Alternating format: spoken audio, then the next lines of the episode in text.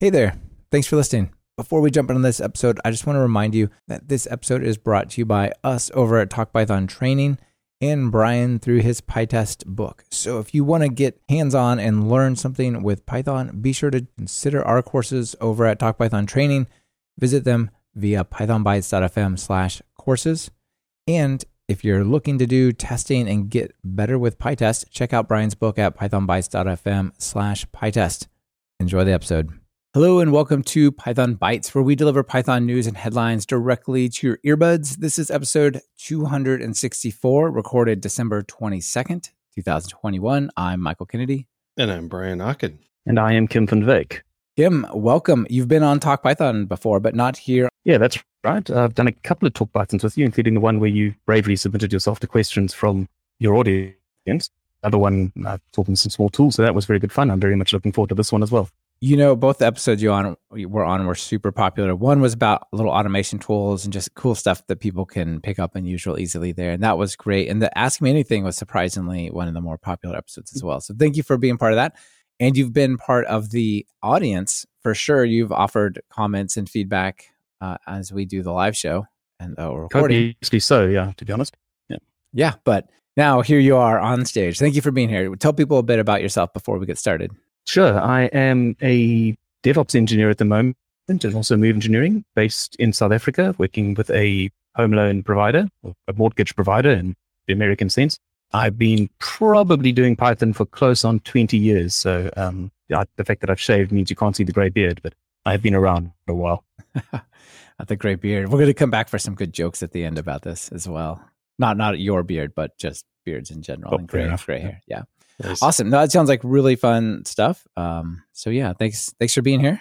Now, before we actually get into the main content of the show, Brian, I want to do something just a little bit meta.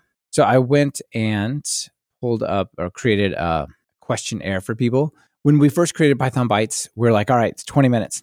The time of this episode is going to be 20 minutes. So we're just going to like knock it out, you and me, real quick. And I think it's grown a little bit. We've done, uh, we cover a little bit more detail. We've added a joke. We've added a few like little extra things. Uh, we brought on guests like Kim. And is that is that still in line with what people want when they signed up? So I put together a questionnaire here that just asks three simple questions, and I'd really appreciate if listeners could go to the show notes and just click uh, on the link that says this three questionnaire, three question Google form, or you know find it on our Twitter account or wherever. But should be in your podcast player show notes right near the top, and they can just click that and fill it out and give us some quick feedback on idea of having a guest, on the length of the show, and so on. So, anything you want to add about that, Brian? Just you know, encourage people no, to give us I, feedback I, so we know. Yeah, I'd love to hear feedback because sometimes we feel a little guilty that we're running long, but I enjoy the a little bit more in depth conversation. We still don't go super deep, but I I think it's a good. Well, I, I I'm I'm I'm flavoring the uh, the survey though, so forget what I said. No, I'd love to hear feedback of what people think. Yeah, absolutely yeah, so people can give us feedback there. We'd really appreciate it. The the way people seem to be feeling so far is they they kind of like the link. They definitely like the guest format. Uh, so you're welcome here, Kim. This, according to listeners, fantastic. Thank you. Um, but yeah, I think I think people are generally liking, but still, like let's just hear from everyone because I'm if if a bunch of the people in the audience are like, no, we really want no more than 20 minutes, and my going on about this is actually making it still longer, then then it would be great to know, right? So so we'll go yeah. from there. And with that, you know, let's let's play a game. Jump in the first topic. Yeah. Um, I want to talk about Jupyter games and this the idea around uh, this is uh, IPython Canvas or IPy Canvas with Box 2D. I'll get a little bit more into it, but the gist is um, making making video games and small video games is one of the ways that a lot of us um, uh, started programming. I know that was the that was the case for me, uh, and they they were not difficult games, but it was difficult enough. Um, these 2D sort of 2D engines, and this uh, some of that's lacking, and I haven't seen that in Jupyter before. And Jupyter is an excellent platform for um, for a lot of things, especially teaching with uh, with people that don't have computers if they use an iPad or something like that. So often they can still get access to uh, Jupyter through hosted systems. Um, so this is uh, Jupyter. This uh, article talks about um, writing uh, 2D games, and mostly it's a 2D physics engine around uh, a library called Box 2D, which is a, a C C type engine, but it's something that you can access through Python. Oh, and the author, yeah, the author, those kinds of physics stuff. You know, when people think of games, they think of, oh, here's what I got to do to get the picture on the screen. Oh, that's yeah. just a start. Like you need physics, you need collisions. There's like so much stuff that also gets done. So this is really cool. Yeah, this. things like physics and gravity and collision detection and and uh, like the examples on this page are great. But the uh, this the, is the person that wrote it is uh, yeah. Thorsten Beier, and he's one of the. I think he's he's got a library called Pi B2D, which is uh, one of two different um, uh, Python accesses to this um, this this box 2D system. But it's pretty cool. The uh, one of the things I like about this article is it talk it has like lots of pretty examples.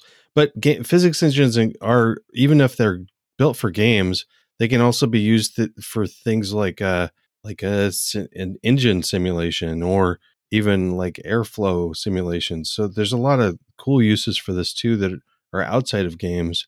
Uh, but the one of the incredible things is how small the programs can be. So uh, the this this article has a, a contain like a, an attached notebook, hosted notebook that um, has things like Angry Shapes, which is uh, like Angry Birds, and a rocket game and there's a color mixing game which i was just fascinated by. There's like a bunch of colors drop into it. It isn't on the it isn't listed on the uh, article but if you go to the example it's got a color mixing thing.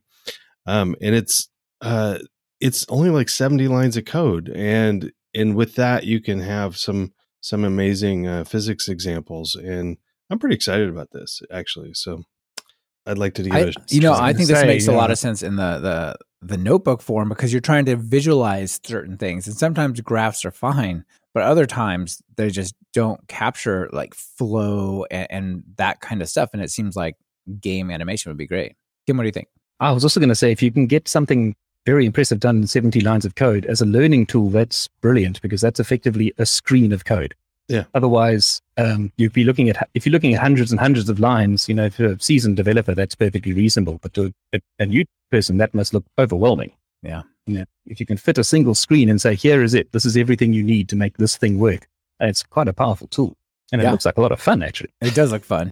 Yeah, and, and so there's some interesting. Uh, t- the article talks about some interesting uh, hoops he had to jump through using uh, IPy events and I, IPy widgets and Canvas to be able to draw things and get uh, events from people. But um, uh, this is just some fun stuff. Here's like the um, I'm sh- we're showing on the screen the uh, thing like Angry Birds. Um, and to be honest, like the playability of it isn't maybe like it's not on the level of what you know playing an Xbox or something like that. Obviously, you probably but, won't hook up a controller to it. yeah. But um that you can do something like this so quickly yeah. is pretty amazing. So uh, i and also on the other hand if, if you write once you write it yourself the playability actually doesn't matter that much. I it's, it's you're looking at interacting with the thing you wrote. I think yeah. that yeah. Yeah. I love it. This is really cool. Nice find brian all right. Let me tell you about some really interesting cybersecurity side of things. So i'm going to first tell you about this thing called a thinkst canary but that's not actually what I want to talk about. It's just to set the stage. Okay. So here's uh, a challenge. Something that always stresses me out is what if somebody was to break into your app, into your systems, into your cloud infrastructure or whatever? How would you know? Right? Like what what would be the indicator, right? If long if they don't trash it, they don't, you know, lock it with uh, crypto lockers or anything like that, ransomware, then they they could just cruise around there, right? So this company Thinkst Canary uh, created this. I think you can put it in the cloud as like a hosted container type thing, or you can get like little Raspberry Pi like things and put them physically on your network if you had a physical network. And you could say, you act like a SQL server, you act like an Exchange server. You, if somebody tries to search the network and says, show me all the Active Directories, you be that. Maybe we're not even using Active Directory because we're not on Windows, but if somebody breaks in, they may well start looking for those types of things. And what they'll do is they'll trigger alarms if somebody tries to interact with them and normal things shouldn't, because only if you're like trolling around looking for them should it be discovered, right? So that's what this is. And with this whole log4shell stuff that's going on, it's just such a nightmare of like, well, we installed this app that did uh, invoice management for us. Did it have a log4shell mm-hmm. vulnerability? I don't know. Maybe they said they fixed it. And but if somebody gets in, it's not just we have to patch the the log4shell or the log4j version. We've also got to then know what else has been run because they could have installed whatever, right? Yeah. So the thing I actually want to recommend to Python people is this thing called Canary tokens. So check this out. This is fantastic. So what you can do is you can get different things that will then trigger alarms like emails or other sorts of stuff to you. So I can come over here and I can say, I would like to get a URL. And if anybody visits that URL, send me an email and say, you know, whatever message I put in here. So I could come in here and say, here's a URL and send me at Michael at TalkPython for my email and say, this is hidden in the admin section unused or something like that. And if somebody sends me an email, if I get that email, somebody's gone in and clicked that link in the admin section of my site. And if I didn't, it gives you like IP address and all that sort of stuff of, of what comes back. So if I didn't do it or it looks like an unknown IP, that should be highly concerning, right? Uh, so what else? That URL is interesting. I can get a DNS token. Somebody requests like does a DNS lookup on um, rollouts.pythonbytes.fm. I can get an alert to that. That'd be pretty interesting. Um, a, a, unique email address if somebody ever tries to contact that. A Word document. So you get like a Word document and put it in, say, like SharePoint or something dreadful like that. And if it gets opened, you'll get an email that somebody got that. Um, let's see. You've got VPN WireGuards file. You can create a custom EXE. And if somebody runs your EXE or a SQL server instance, or uh, you can even do like directly a log4shell link that uh, will run. So if you are trying to like figure out, just put stuff in there to let you know if somebody mm. gets into a part they're not supposed to be in. Like this is really cool. There's no, it's free. It doesn't cost anything. It doesn't require any setup. Like put a Word document in a folder. If it gets opened, let us know. What do you think? Well, I was going to say I'm I've been looking for ways to do exactly this kind of thing because you know it's hardly unique in being concerned that log4shell has got impacts that I don't that I can't see on our systems. Yeah. You know, just because your public facing systems happen not to have used log4shell things doesn't mean that you're necessarily safe. All it means is that you know if some other by some other means somebody's got into one of your internal systems, wouldn't necessarily know that. So um, I'm very much interested in this. I, I knew about canaries already. Um, hmm. Thinkst happened to sponsor the, the local South African PyCon ZA conference. Um, but I, the canary tokens are a very funky additional add-on to that. These, exactly. I knew useful. about the canaries as well. I'm like, ah, but that doesn't really apply to the world that I live in. I'm not yeah. like an enterprise, but like this, these make a lot of sense and they're free, which exactly, I think is yeah. cool. Yeah. Here's what it looks like if you get uh, a notice. It says, this is the email I got. Your canary token was triggered the channel was HTTP, the token was that. This is a test, the IP address of the person. So this was one of those URLs. If somebody interacts with this URL, let me know. Here's their user agent. Oh, here's the message. There's the IP and so on. So you would just get a notice like that that says somebody clicked on something they shouldn't have had hmm. access to. Yeah. So anyway, pretty neat. Brian? Yeah, I'm not sure. Yeah, it's it's actually pretty cool. Um, some of the things I didn't think you could, I wouldn't even expect. Like, can somebody cloning your website? I yeah. Didn't know that was a thing. Um, I'm scared yeah. now, to be honest. Yeah. I didn't realize that was something I should be worrying about. Get an alert when a MySQL dump is loaded. Like, okay, like how hmm. how does that happen? I don't know, but that's pretty awesome that it's possible, and also frightening. Yeah. And Sam out in the audience says, ironically, the log4shell might have its own vulnerabilities. Uh, you know that thing's been patched a couple times. It's it's going to be a big big problem. Anyway, canary tokens. I think this is broadly useful for Python people. You could put the URL stuff in, inside of your app. You could put an email inside of uh, locations. There's lots of stuff that I like this the database restore type things and so on. This this looks useful. Yeah, so uh, I, am still a little lost. You, you throw this like, for instance, like you said in the admin section that it, you shouldn't be using and you just know about it so you don't click it or something yeah so imagine this imagine you've yeah. got um, in your admin section you've got a like a search for user button and then next to it you could just put a an export all data yeah and then put one of these urls at the endpoint at, at, and nobody who works you just tell everyone never click the export all data it doesn't do anything but if someone were to break in what's the first thing they're going to want oh well, let's get the export all data boom they'll go click it and you'll know you, they're still in it's bad but at least they're not in and just have in yeah. unlimited time to be in, you know?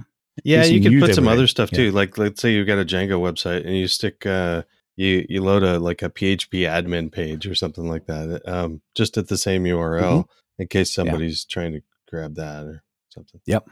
Yeah, a lot of a lot of interesting little uh, uh, breadcrumbs you can leave in there. Okay, Kim, that brings us to yours.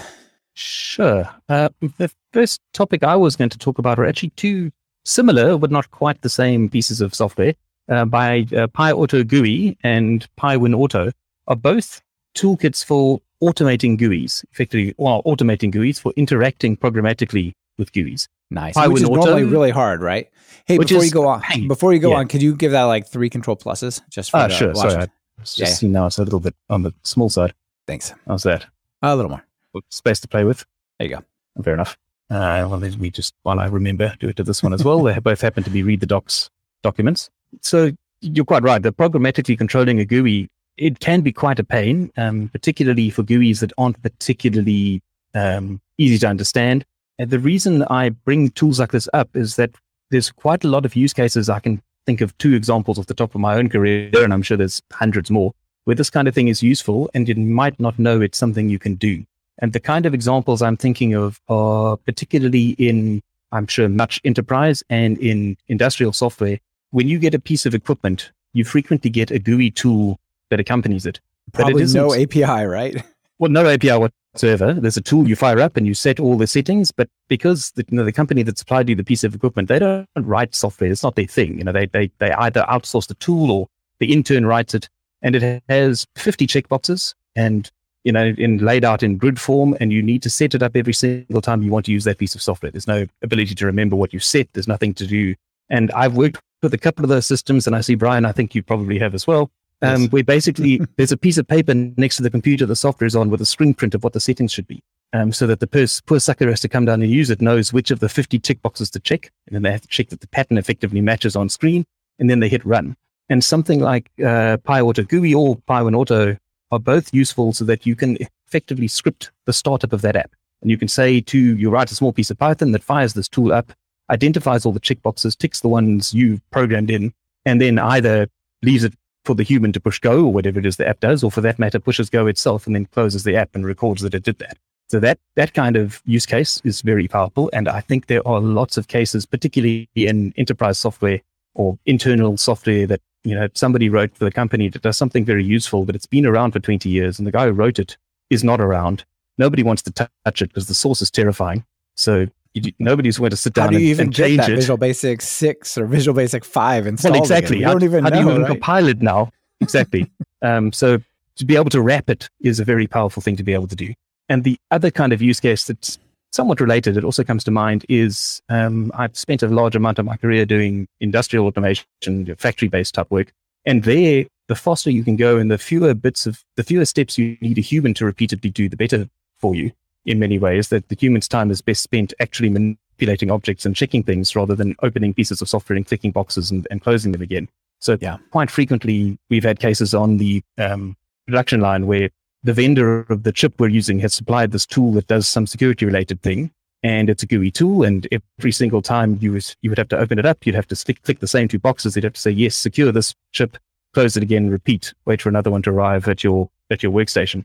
And if you can automate it again with a wrapping tool, nobody need even be involved at all. Effectively, part of your production process is you wrap it, you, you fire up the tool, you click the two buttons programmatically, you hit go, and you close it again and repeat. And again, I, I personally have encountered situations where that's useful and I'd like to, I would imagine I'm far from alone in it. So I just thought I'd mention these things do exist. Um, I suspect yeah. lots of people do use them, but for people who don't know they're, they're there, very useful things to be able to do.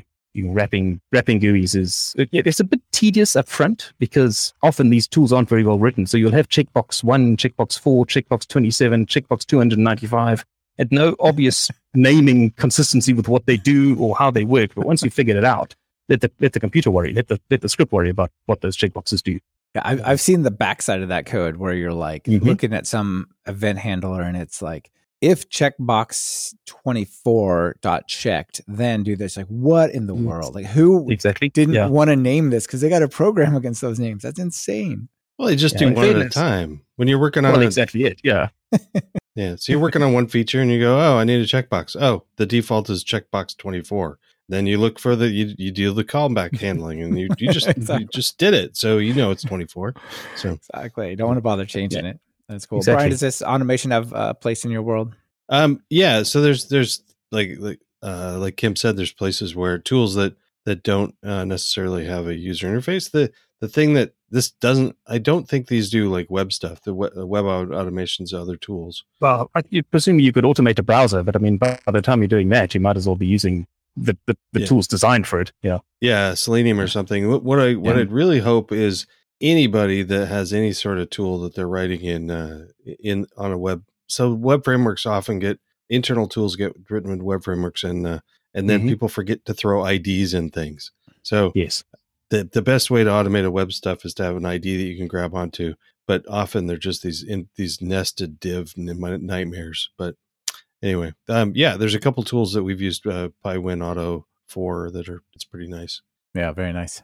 Yeah, it seems like if you're building a GUI app, you could test it with this, like write sort of full on integration tests from the outside. And also, I was talking to somebody and they were like, "Well, this app that I work on, it doesn't have like a concept of a back button. So you drive drive into the menu, hit a thing, go, and then it'll take you back home, Yeesh. and it's like ten steps, right? I could definitely see a little toolbar thing you press a couple buttons like get me to this scenario and i'll put the last thing in get me to that scenario like do the nine steps i'll do the 10th exactly yeah yeah in, in many ways the way i've mainly encountered it has been that the first scenario i laid out not so much actually automating the full running of the tool but setting the tool up so that it is in the right state for what the company needs without having somebody have to either consult a document and risk getting it wrong or not know which of the settings they should have because that piece of paper isn't with the computer anymore all that kind of thing. It, it shouldn't happen, but it does. And it's much easier to have this kind of to have the computer worry about what the settings should be. Yeah, Ideally, absolutely. the program should remember that, but you know, if they don't, they don't. You know, it's not much you can do to change that after the fact. It's like external yeah. intelligence for a bad app. That's right. Hmm. Well, there's also like API stuff that people forget about, like like um like I want to. I've got a device that that I, I need to automate connecting it to this to to Windows and getting the device set up or something every time I plug one in. Um, mm-hmm. and you know, just automating that that works sometimes too. So anyway, yeah. oh absolutely. Yeah. All right, Brian, over to you. Thanks. Um, this I saw this. Uh, Brett Cannon wrote an article called um, "A Reverse Chronological." A reverse chronology of some Python features. And I really love this article. It's pretty simple. Uh, one of the things I like about it is just because we cover so much and we've been covering Python releases for quite a while. I kind of forget which releases got I got which feature in. So a a really brief um you know rundown of some of the different features is is nice. Like like last week we were talking and saying, well, well, you're on if you're on three seven, why would you want to move forward? And I, you know, I can't remember which features in which. So having a quick bullet list, like um, uh, like in three ten, we got the match statement. Of course, we talked about that recently, uh, but also better, better error messages. And I'm going to pause a little bit. Uh, Brett brings up in the intro- introduction discussion that if you're kind of one of those people that think Python's kind of getting bloated and they're throwing too much stuff in it, and I wish that we had the good old days where you could just think about all Python in your own head. Um, well, you kind of throw everything out if you if he said he recommends going down this list and picking the first feature that you don't think you could live without and uh, and everything before that led to that. So you can't throw that stuff out either. It all kind of goes together. And one of the examples is the um, uh, the match statement or the um, oh, what are they pattern matching. That um, that was sort of controversial, but the um, the the code to get that to work involved or the process involved even like making a new uh, parser for Python um, or using a new parser for Python. And but with that new parser, then things like better error messages are possible. So uh, you, if you like better error messages, which I do, that means 310 and everything below kind of has to stay. Um, uh, but anyway, it's kind of funny. The moving on, I like I forgot what the dictionary support for uh, for like or like the um, the or and or equal uh, that came in in three nine. Um, so if somebody's thinking, well, why should I upgrade? uh, this is a good list to, to take a look at. Nice. All right, I, did the little exercise. I've decided three seven. Three seven for you. So what was the thing in three seven that you can't live without? So the dictionary preserving order.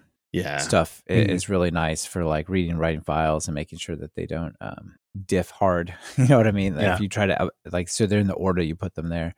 All the other stuff, I'm not hating on it. Like I, I like the walrus operator. I like some of the other things. I like the lowercase list bracket int rather than importing types. All those are great. I'm not knocking them. I'm just saying like, where would I go? Oh, this it starts to hurt. Where it really starts to mm. hurt for me at three seven and below. Well, yeah. I was I was trying a Jupyter like Jupyter an interactive Jupyter system the other day, looking at some data science stuff, and it was already set up. And I tried to throw in this, um, the uh, the f string value equal thing to be able to quickly debug a item, and it didn't too, work. Too soon. Like, what the heck? And it turned out it was using three seven and not three eight. Um, and apparently, I'm very used to that, uh, and I don't think I could live without it. Um, yeah. But and then uh, yeah. reminder also that uh 311 when it comes out in a year um it's um there's going to have a lot of speed ups so yeah if that has, comes with a lot of the performance stuff then like that's my new number kim where are you I, I, if you forced me to roll back i would refuse to go further than 3.6 because i must have those f strings yeah yeah um, because they're basically so much they just make your code so much more attractive that said while i don't necessarily use everything that comes in the new versions i don't particularly have any problem with them being there I'm yeah. quite happy to just use the parts of Python I want. And um, what really happens to me is that I don't necessarily know I can do something until two versions later. Um, I probably only started doing that val equals on 3.9, for example. yeah. And mainly because that's probably the first time I needed it more than anything else. Not, I don't particularly yeah. I rush forward and use the new features when they're available, but I'm glad they're there when I do ultimately want them. Yeah, 3.6 is an interesting example you bring up because uh, it's got F strings. It's got a whole bunch of other stuff too, but really we we can stop with F strings. Um, pretty much, yeah, yeah, yeah. yeah. And then the the debugging stuff. Sam in the audience says yes. F curly bracket name equals is indispensable for debugging. Oh yeah, I'm I'm with him. As I say, I hadn't used it when it first became available, but I would really not want to not have it available now. Yeah. Kim, I must I like admit, your... I'm a I'm a caveman print debugger. So yeah. Kim, I like your your take on it. Like it's not going to hurt me if I don't care about it. Um, mm. I think one of the powers of Python is that you can be very successful with Python with a partial, a quite partial understanding of what it even mm. is. You don't know, need to know what a generator is, what a yield is, like what an expression is, what a class is. Maybe not even how to create a function. Just just write the code top to bottom, and it'll probably still do something for you. Exactly. And and so you can sort of bring these in when it makes sense. Yeah, I would definitely still not teach match statements to beginners. It's no. unnecessary. No, um, so exactly. Yeah. Totally agree. Whereas I, I would use F strings, for example, for a beginner because it's just so much more readable than the other stuff is. But yes. you're right. You don't have to magically, you don't have to use it all because it's there. yeah. I'm sure there's people out there who feel like it's, I got to use it. It's here. But no, I agree with you. Hmm. All right. So how about I don't we talk? think I've ever written a walrus operator, for example. Sorry, you're saying. Yeah, I actually, yeah. I actually took down the Talk Python website or the training website, one of them with the walrus operator, because I put the walrus operator in a utility script that's not actually used by the site, mm-hmm. but the site scans all the files trying to figure out where the handlers, the view methods are, and it it killed it because I forgot that this is way back when it was still running uh-huh. 37. So that was my my first really oh my gosh. But yeah, now I use it. It's good. All right, so I want to talk about something that I've actually personally been working on lately. This is a follow up to a Talk Python episode I did where I interviewed Mike Bayer. Came on, did a great job talked about uh, SQL Alchemy 2 and so on. And I, I mentioned that, you know, just the way that Python's GC is set up is it's somewhat hostile to things like ORMs where they have to create a bunch of objects and return them to you in one batch. And what do I mean by that? Well, if I'm going to do a query and it's going to return a thousand records, like the best case scenario is it has to create a thousand classes, SQL Alchemy models, and give them back, right? if I'm asking for them as a list? Well, the way the GC in Python works, not the reference counting, but the garbage collector is after 700 allocations of container types, classes, dictionaries, lists, etc., that do not get cleaned up, 700 surviving over the cleanups over a period of time, that's going to trigger a garbage collection. And so I said, ah, you know, like, is there something you could do? Is there something we could like kind of think about with ORMs? This is not at all specific to SQL Alchemy. This is happens. I have a an example here called Python's GC and ORMs as a app and a little conversation on GitHub. And I said, is there something we maybe can do, or have you guys thought about it? Because I don't really sure what the answer is. And said mm, not not so much sure but here check this out so i created this app it creates a thousand records in both a sqlite database and a mongodb database. So we have like two di- really different examples. And then you run a query that returns 20000 records. It's probably a lot uh, but just an like you, you mean it makes 100000 records. Yeah yeah if i didn't say that. 100000 records in the database and it gets 20000 of them back okay? Uh, it's probably a little extra but for example if you go to uh, you go over to the talk python training site. Over here, we've got a sitemap. And in this sitemap, uh, there are many, many holding down the page down arrow, and you can barely see it. We've got to get like 5,000 records, 6,000 records just to like list out the number of um, the pages that contain transcripts for the sitemap, right? So um, it's not entirely unreasonable that you would get a bunch of records back and then do something like render a, a page with it, right? Well, under this scenario, if you just run straight Python, that single query results in 1,859 garbage collection runs. Hmm. Just to get one answer back. Is that insane? None of which is garbage. Yeah, no, it's not garbage yeah. yet because it's just yeah, being exactly. realized from the database, right? Like it it hasn't even come into existence all the way yet. And it's just like garbage, garbage, garbage, garbage, garbage. And it takes uh, 900 milliseconds if you go and you tweak it in a way that I describe here, which you may or may not want to do, but if you did, if you tweak the garbage collector, it will go from 1,800 collections to 29, hmm. 64 times less. The speed of the program is 23% faster. Hmm. Okay. But it also uses less memory. okay. less garbage collection. less, and, lots right. less garbage collection. And it's not just 1800 mm. versus 29. Python has this 100 to 10 to 1 ratio of Gen 0, Gen 1, and Gen 2 collections. And Gen 0 collections are pretty cheap because it just touches new memory and looks at it. Gen 1 looks at like stuff that's only been inspected once, and Gen 2 inspects the entire memory space for to okay. see, right? So this one, this one will also trigger uh what is that? Um 185 yeah, 185 Gen 1, so 18 Gen 2s, right? So it's not just oh there's fewer, there's also like this this other 29 here, this is 0 Gen 2 collections very likely, right? So it's not just the number, they're also like cheaper um, than doing that. Um, so this is pretty interesting. What do you got to do? You just say you run less frequently on allocations and then leave everything else alone. Does it make a lot of sense for absolutely everything? Probably not. There's probably some scenario with lots of cycles that this is a problem. But anyway, I, this this is an interesting thing to sort of consider if you are doing it some kind of API or a website or something that queries a lot of data over 700 records. Basically, you're going to absolutely incur a GC when you know it's not garbage, right? So I don't know. Um, I thought this was interesting. I'll put it out there for people to play with and uh, get some feedback It should be fun to hear about it. This, I think this is very interesting. Um, and I, uh, I'm going to, I mean, I plan on playing with the garbage collection myself. So I'm glad you have this little sample app thing up, uh, to, to start playing with it. Uh, one of the things that you can do that a lot of people don't mess with too much is, is not, not, uh, slowing down the frequency, but, um, you can disable it and enable it.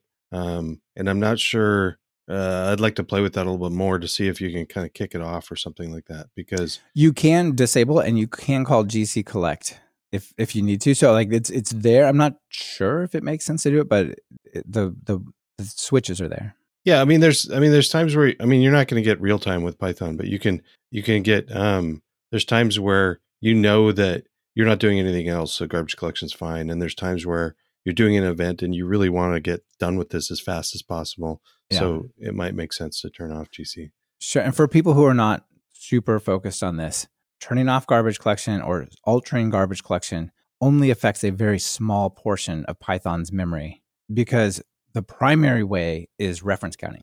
So yeah. reference counting, things stop referring to it, it goes away.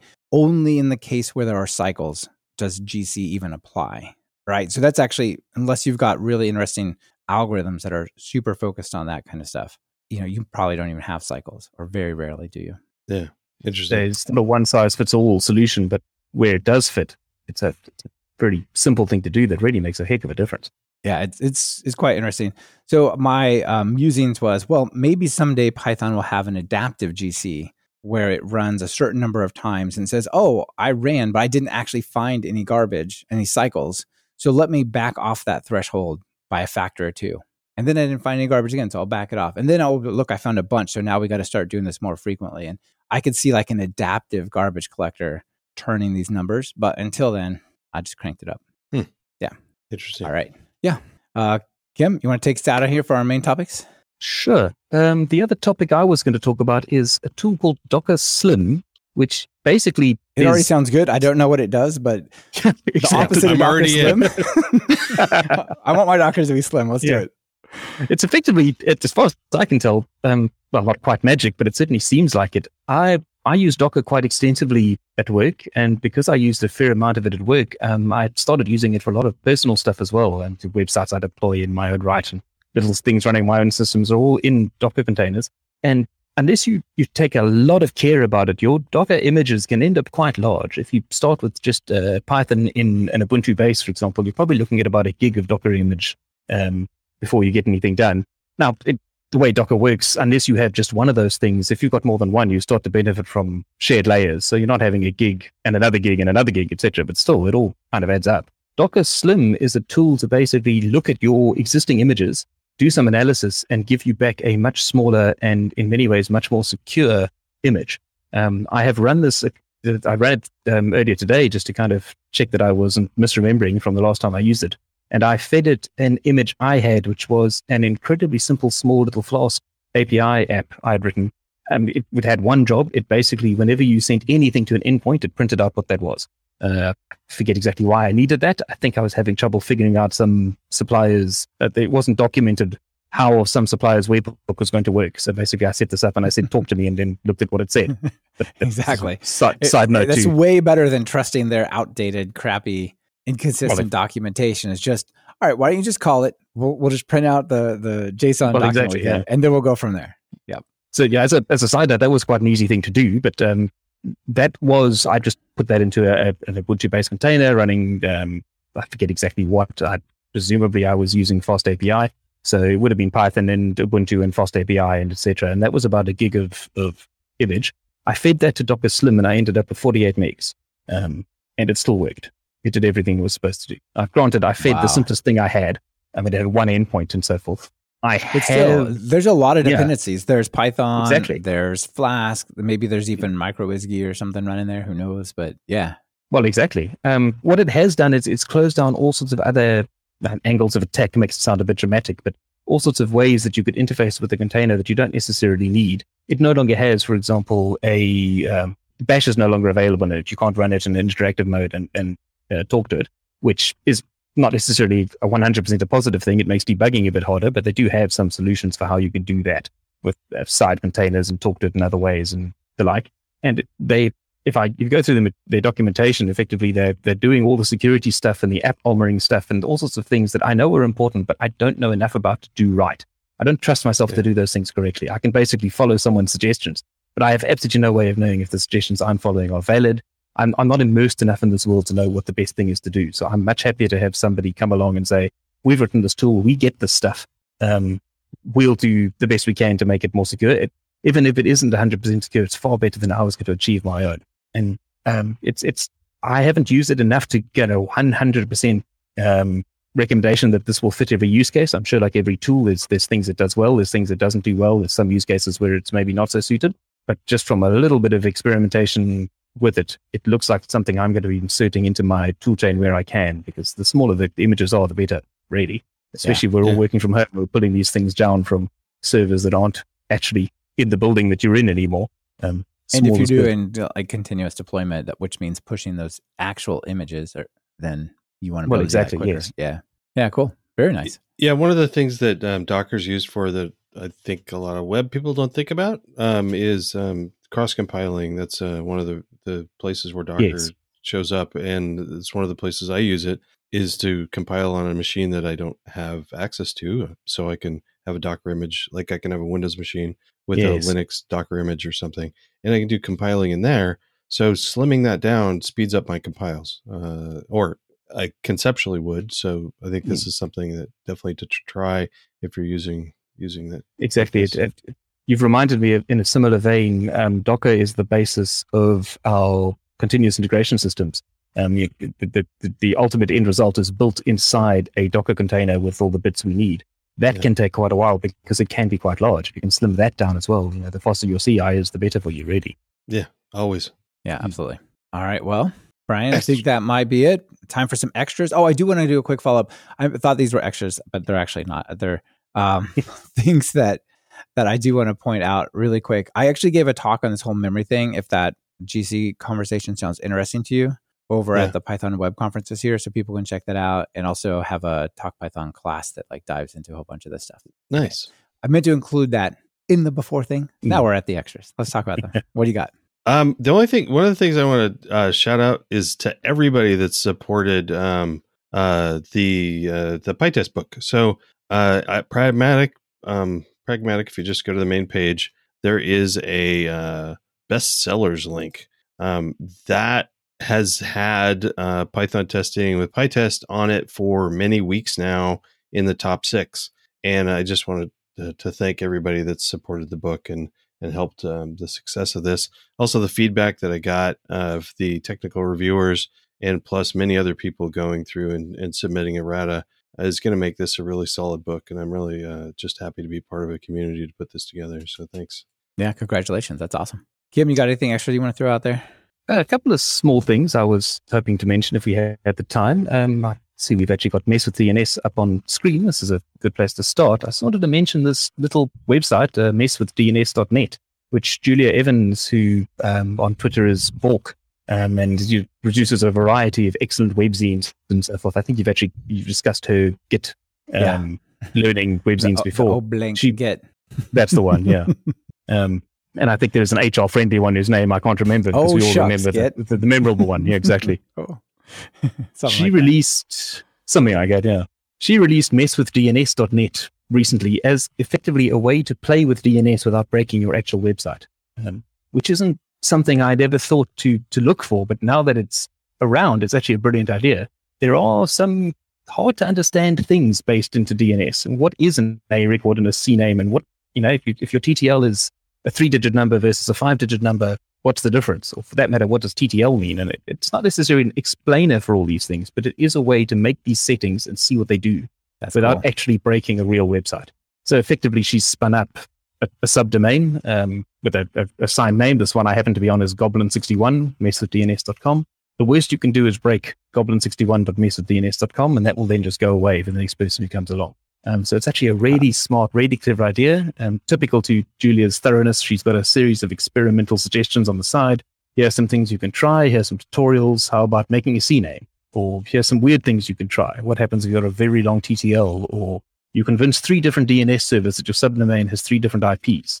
Why you would do that is a mystery to me. But you know what would happen if you did is is something you can explore with this site without actually breaking your real website. And this seems like yeah. a very useful learning tool. Yeah, absolutely. Cool. I love it. That's fantastic. There were one other, well, two other small things I just wanted to mention. One, just um, because I use it all the time and I, I, don't know how common knowledge it is. It is possible in Python, and I don't have a, a web page to open for this, to run a small little web server.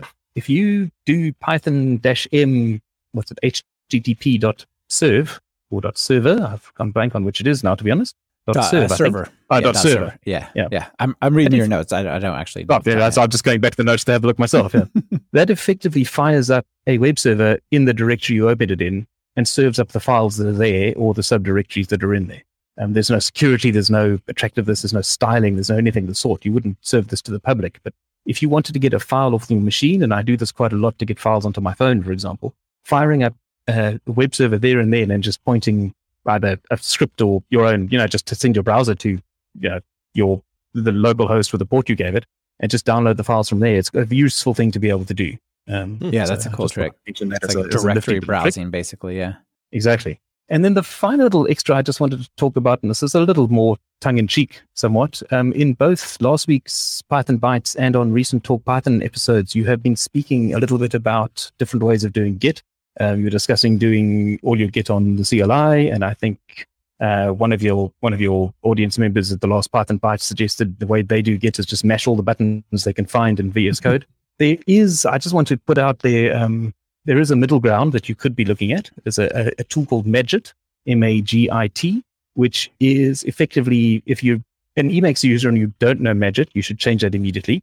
Um, Magit is effectively a brilliant way of doing, to me, a brilliant, indispensable way of doing Git inside Emacs. Uh, granted, it doesn't mean you need to learn Emacs, but in just a couple of short years after that, you should be an expert at, you shouldn't, you should find Magit indispensable. It'll take you a couple of years to learn the Emacs. I'm, I'm not disputing that. But once you've got the Emacs down, um, Magit really is an excellent option to look at doing your, your Git with. So if you're tired of doing it on the CLI, just set some years aside, learn, learn yourself some Emacs, turn to Magit, and then wonder how you ever did anything else. Set some years aside.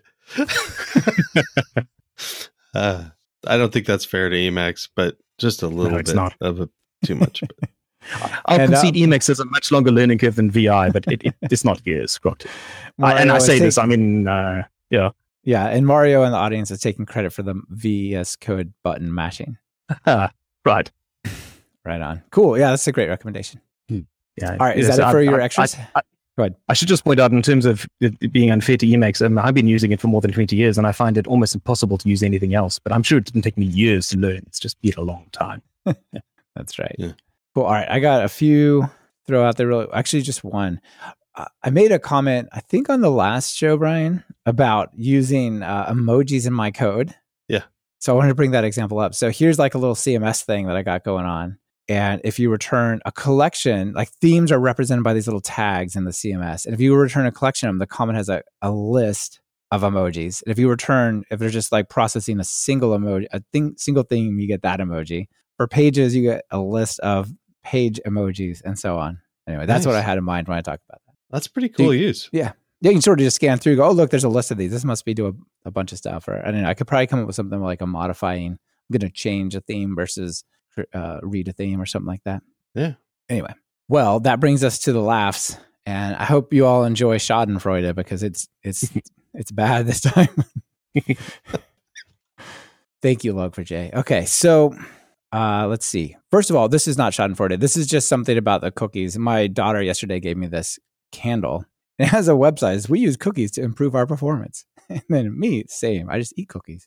I thought that was really just funny for like a tech candle. That it should found. be a it should be a tin of cookies though. I know it should. Mm. It absolutely should. At least it should smell like cookies. Uh, it says scented. I have no idea what scent it is, but it does better it smell, smell like, like websites. Maybe, uh, maybe. and then I just want to point out more practically. I, I, have this add-on you can get for all the browsers. I don't care about cookies, and if it sees one of those cookie warnings, it'll try to click it and just accept it. Oh, this is indispensable. That's brilliant. Absolutely. Yeah. And then Brian Skinn starts us off with the log4j stuff. So if you remember, if you're aware, log4j a lot the problem with log4j is if you try to log a piece of text even as an argument if that text has j and di colon ladp la ldap colon slash slash to some java library instead of logging it it will execute that java stuff even if it's remotely on the internet mm-hmm. and then it'll output the result of that like you're hacked or whatever right so we've all heard little bobby tables right here's the modern day one. Hi, this is your son's school. We're having computer trouble. Oh dear, did he break something? Well, in a way. Did you really name your son cur- you know, dollar curly J N D I colon L D A P colon slash slash evil corp parenthesis parenthesis Bobby? Oh yes, little Bobby Jindy we call him. well, we've got our servers crypto lock I, locked. I hope you're happy. I hope you learn to sanitize your log4j inputs. Isn't that fantastic? yeah. This I, I have a feeling that this, I mean, this is gonna go on. It'll be the next. It, it isn't log4j. It'll be something else next year. It's, yeah. And well, I mean, it's so been bad. it's been there for ten years. Exactly. it's, it's, not. Yeah. It's not a new thing, unfortunately. Yeah. It, it's not exactly. even a vulnerability. It's just exactly. wait. You can actually do that on it's purpose. A feature. it's a feature. Exactly. And mm. Brian helpfully suggests this actually came from log4j memes.com. So we got to go there for a second. Well, of course that exists. Of course. And oh my gosh, like look at this picture. So, Brian, will you describe this person for me on the screen? There's a person in a seine next to him. Old white guy. Um. like to me, he looks like a perfect sort of grandpa sort of character, right? Getting up yeah. there, probably 70. You know, nothing wrong with the guy, but it says upgrading log4j three times wasn't that stressful. Dave, 28 years old. what else have we got in here? We've got. I wish just, that was outrageously funny and not just kind of truish. But yeah, I know. Here's like a 1940s looking picture, like a dad and some kids hanging around. Daddy, what did you during do during the Great War, uh, the Log4Shell incident? Uh, let's see. There's a few. If you go in here, like there's the how many days since such and such accident? Zero days without Log4j CVE, and there's like Homer running around with like a nuclear glowing stick. Uh, you can just spend you can spend some time in this place. It's it's probably unhealthy. There's like a Grim Reaper just going through taking out technology, and it has a log4j on the Grim Reaper. You know, uh, let me see if I can find one more. That there's there's some really good ones. Uh, this one is probably good. There's a picture of a guy in a tuxedo and says vendor not vulnerable to log4j, but there's a mirror and you see the back of him. His clothes are just all gone. It says uses EOL. Yeah. Log4j. Yeah, that one's pretty gross. I want to get that on the screen. but yeah, these are these are just fantastic here. Um, so anyway, people can check out the memes. Thanks, Brian, for sending that in. Brian Skinn. Yeah. Yeah, I have to say, I, I, I, am reminded, I did see one the other day. I, I, don't know that I could put it up now, but it's effectively that I've just seen it in various other means. A, a chap receiving an award from from his manager. So you know, me receiving an award from the manager for not being vulnerable to the Log4j uh, vulnerabilities. And the inside thinking, that's mainly because I chose not to log in. I completely forgot to log anything. exactly. Oh, that's really good. No logging. Yeah, here's a tweet. Today, Java runs on billions of devices is not a statement of pride, but a statement of pure terror. yeah. All right. Well, I don't want to hit on um, Java too hard, but the log4j, I just cannot believe somebody thought it's it's a fantastic idea to execute remote code that you cannot escape from a logging system. Hmm. Yeah, in a logging system. It's just what did you think you would get? So here we are. Yeah. With log4jmemes.com if you want to scroll through it. Let's back up and say somebody thought writing an application in Java was a good idea. No, sorry. I'll get hate mail for that one. So, yeah, don't don't mail Brian. Don't email Brian. He knows. He knows. All right. Well, so Brian, that's it for the year, isn't it? I mean, it this is our last episode. We're going to take a little bit of time off. Yeah, some well deserved time off. Yeah, absolutely. So, thank you everyone for listening. Kim, thanks for coming to join us this time. Brian, as always, thank you. And we'll see everybody next year. Yeah, see you next thank year. Thank you for having me, guys. That was that was brilliant. Yeah, you're welcome. And if you're out there and you still haven't filled out that form and given us our feedback, let us know. Please the do. Google form link is at the top of the show notes. All right. Bye. Cheers. Thanks for listening to Python Bytes. Follow the show on Twitter via at Python Bytes. That's Python Bytes as in B Y T E S. Get the full show notes over at pythonbytes.fm. If you have a news item we should cover, just visit pythonbytes.fm and click submit in the nav bar. We're always on the lookout for sharing something cool. If you want to join us for the live recording, just visit the website and click live stream to get notified of when our next episode goes live. That's usually happening at noon Pacific on Wednesdays over at YouTube. On behalf of myself and Brian Okken, this is Michael Kennedy. Thank you for listening and sharing this podcast with your friends and colleagues.